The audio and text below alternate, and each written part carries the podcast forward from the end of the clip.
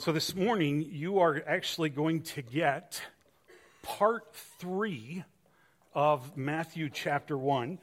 Um, this past Friday night, it was my intention to have two different points, and as I continued to work on that first point and develop it and develop it, the, the, the cutoff on that sermon manuscript, the second point get kept getting lower and lower and lower, and then no longer was on the page. And instead of turning my 15 minute Christmas Eve homily into a 30 minute Christmas message, um, we just postponed part two until, or actually, which is part three, but that second point until this morning. Now, before you get too far ahead of me, though, um, I took that 15 minute point two and I expanded it to 25, 30 minutes for a regular sermon. So put your seatbelt on, buckle up, because here we go. Matthew chapter 1, uh, verses 18 through 25 now for uh, the third time. now, the birth of Jesus Christ took place in this way. When his mother Mary had been betrothed to Joseph, before they came together, she was found to be with child from the Holy Spirit. And her husband Joseph, being a just man and unwilling to put her to shame, resolved to divorce her quietly. But as, a, as he considered these things, behold, an angel of the Lord appeared to him in a dream, saying, Joseph, son of David, do not fear to take Mary as your wife, for that which is conceived in her is from the Holy Spirit. She will bear a son, and you shall call uh, his name Jesus, for he will save his people from their sins. All of this took place to fulfill what the Lord had spoken by the prophet Behold, the virgin shall conceive and bear a son, and they shall call his name Emmanuel, which means God with us. When Joseph woke from the sleep, he did as the angel of the Lord had commanded him. He took his wife, but he knew her not. He knew her not um, until she had given birth to a son and he called his name Jesus. You know, one of life's um, great struggles is to be present in the moment.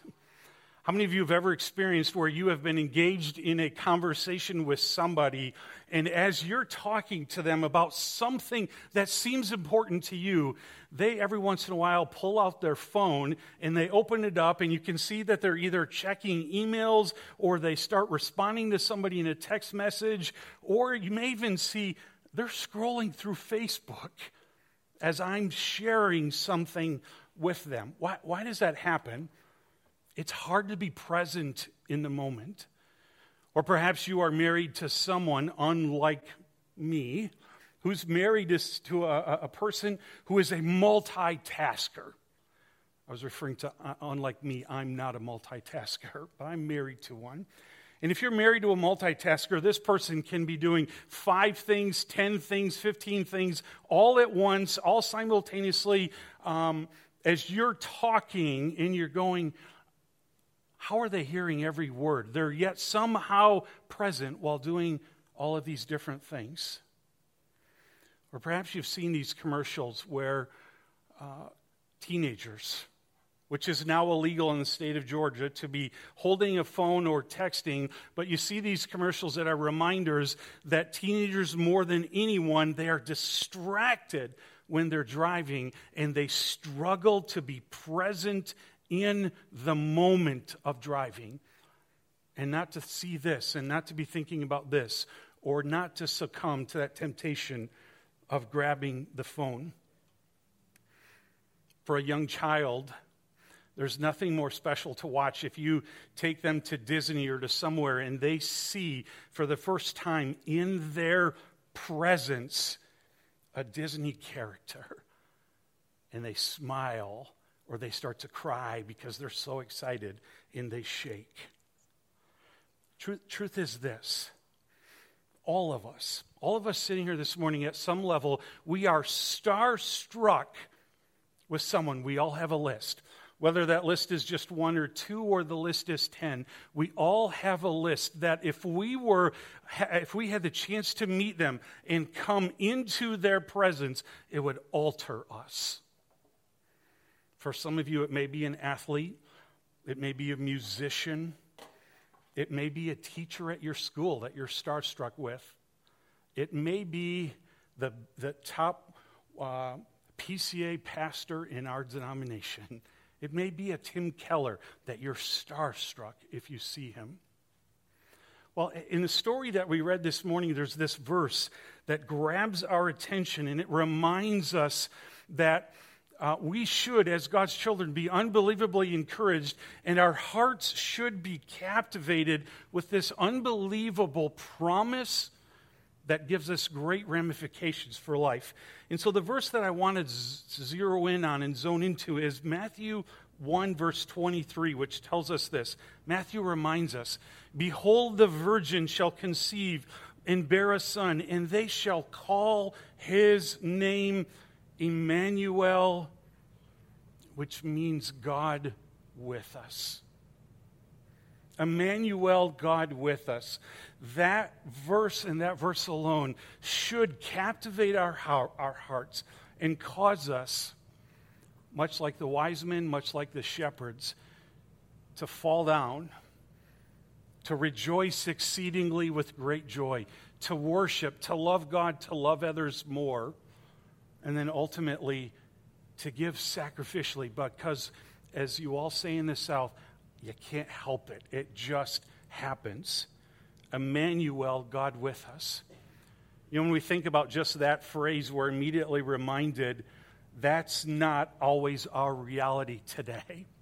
And we're reminded of this, this hard truth that life isn't the way it was supposed to be. Life isn't the way it was meant to be. If you go all the way back to the Garden of, of, of Eden and, and we see Adam and Eve, we're reminded that for a brief moment, whether it was hours or days or weeks, we have no idea, but we're reminded that Adam and Eve enjoyed, and just think about this for a second, they enjoyed the perfect peace and presence and fellowship with God with them.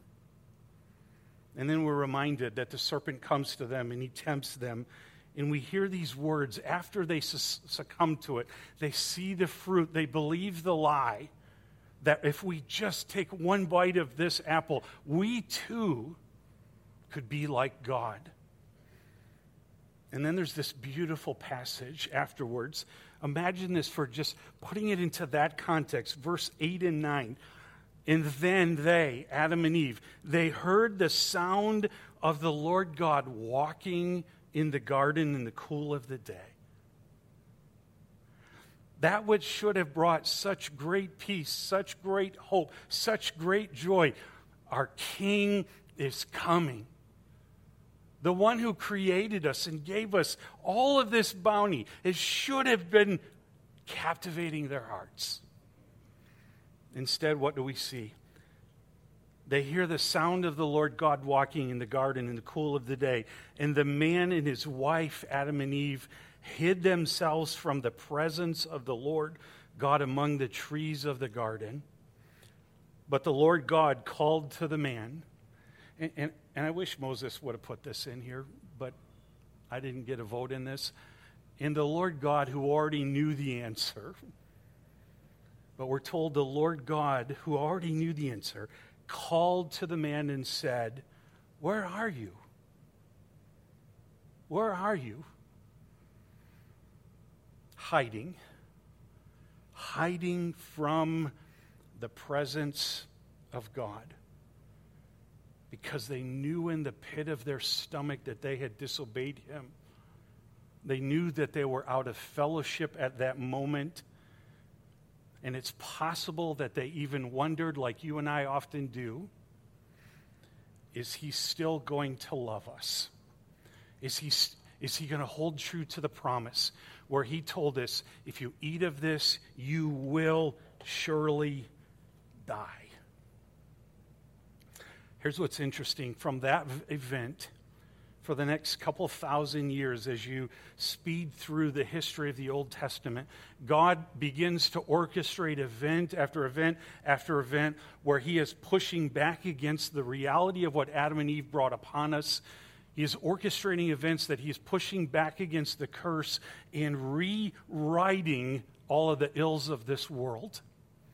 What's interesting to me is you just walk through the Old Testament, and if you do just a little study in God's presence with his people, um, it starts out in this weird way as the Israelites are out uh, in the, uh, uh, the wilderness, wandering around.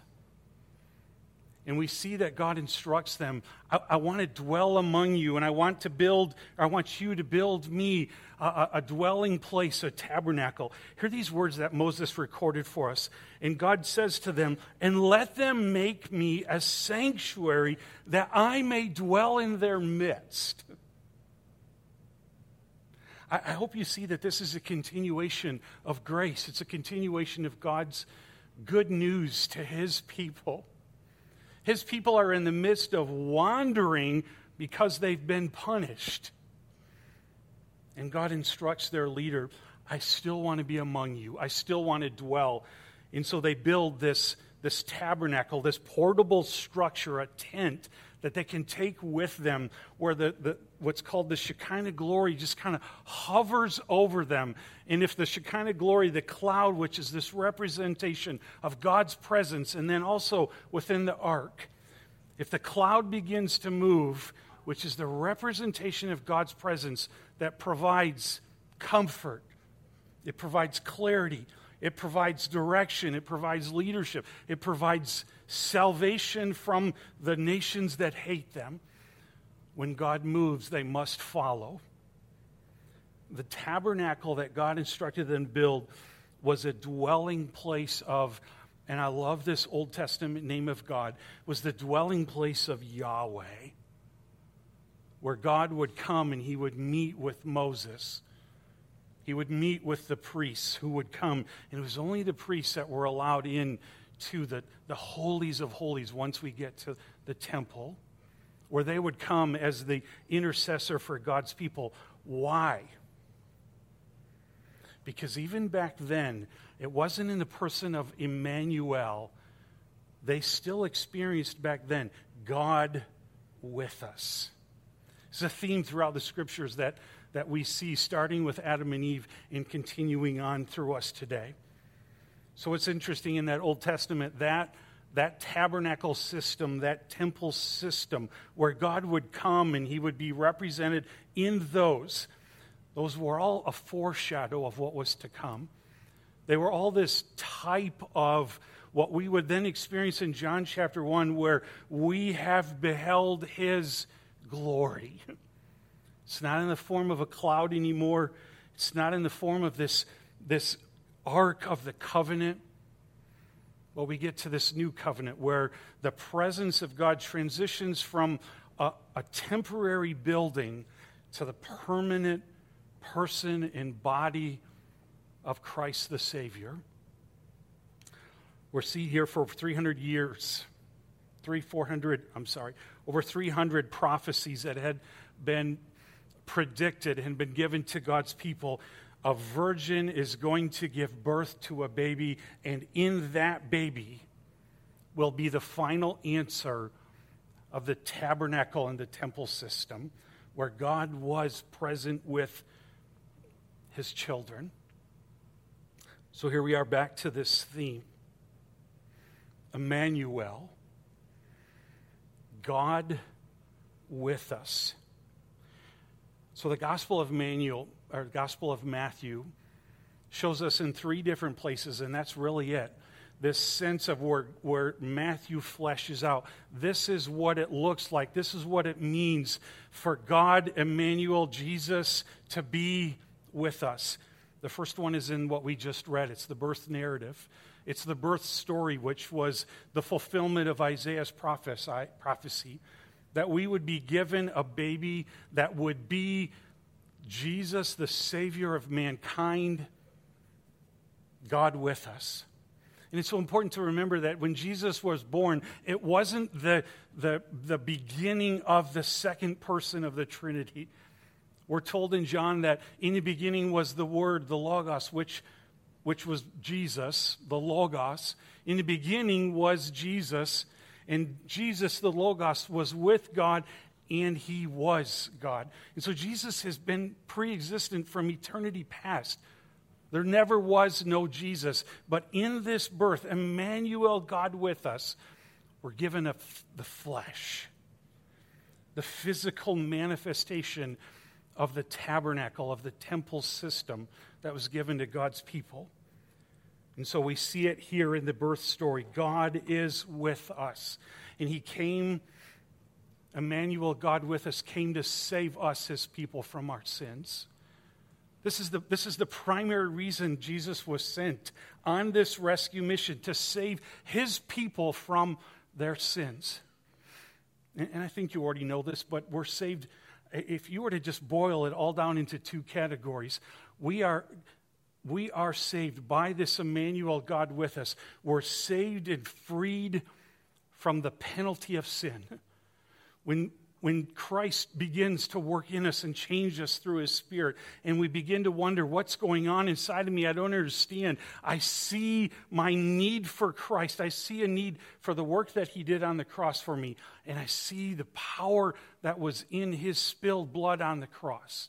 I believe the resurrection. We receive this freedom, this salvation from the penalty of our sins. And it is once the writer of Hebrew tells us, for all time. We don't have this system of sacrifices and shed blood of animals anymore. It's done, it's secure, it's once for all time. It doesn't matter if you are a son or daughter, if you've been brought into the family of God through your repentance, through your belief, which, by the way, is just a, a proof marker that God, God brought you in. But if that happens, take this to the bank. It doesn't matter what you do today or tomorrow. You've been freed from the penalty of your sin. You don't have to pay the price, it's gone, it's removed. There isn't this sense of what, what Christians struggle with so much today. I'm saved, I'm not saved because my sin has disqualified me. I'm back in because I was good, and today my good deeds outweigh. It's gone, it's removed. But the good news doesn't end there in this Emmanuel, God with us, because not only does He free us from the penalty of our sin, He frees us from the power of our sin. In Christ, his Holy Spirit living into us, that Paul tells us through this question. And I love this question in Corinthians where he says, You do know, right, that you, you're the new temple. And you're the new temple because the Holy Spirit lives in you. And that provides freedom from the power of sin. It doesn't provide perfection it provides freedom in the ability to say, I, I don't want that anymore. I may still walk back to it every once in a while, but I hate it and I don't want it. I'm not gripped by it. I'm not enslaved by it any longer. And just for fun, I thought we could go around the room and everybody could share with us real quickly. That would not be fun, would it? if we, if we really understood freedom, we do so with great joy. It's, it's the old hymn, isn't it? I once was lost, I'm now, I once was blind, I, I now can see. I once was enslaved to this, but Jesus has brought freedom. And sometimes that freedom looks like three steps forward and five steps back. but his mercies are new all day and every day. This, this, this gospel transformation where God, in his grace, changes lives, it's true. It's real. It's a biblical thing. Have you experienced that? Do you know this freedom? Do you run to this freedom that's yours and drink from that well often? Here's the second thing Matthew gives to us this picture of Emmanuel, God with us. It's, it's, a, it's an interesting picture, and it's one, it's a picture that the church never talks about. And it's right in the middle of the book where Matthew lays out before us in chapter 18, verse 20, For where two or three are gathered together in my name, there I am with and among them. You know, that's not a con- the context is not where two or three are gathering, praying, and reading the Bible and studying and doing discipleship. That could be involved in that. But the immediate context of chapter 18, verse 20, where Jesus promises, I'm going to be there in tabernacle and tent among you. You know what the context is? Church discipline. It's this context of Emmanuel, God with us. And hear this Emmanuel, God with us, to preserve and purify his church. he died for the church and he loves the church. And contrary to what you and I believe, freedom to go do what I want doesn't bring freedom. The ability to go do what I want and when we take that in the wrong direction and we grab a hold of sin, Jesus loves us enough to say, I'm going to come and I will do whatever is necessary to grab your heart back and to grab you. Not that you've lost your salvation, but you've lost fellowship with me and with your brothers and sisters in Christ. And so Jesus longs to. Albert, if you want to throw that back. Oh, I'm sorry, you already got it. Never mind. Good for you. Didn't mean to call out your name. He loves his church enough to fix it and not give up on it. He will cleanse it, he will purify it. And sometimes that brings pain, and that is for our good.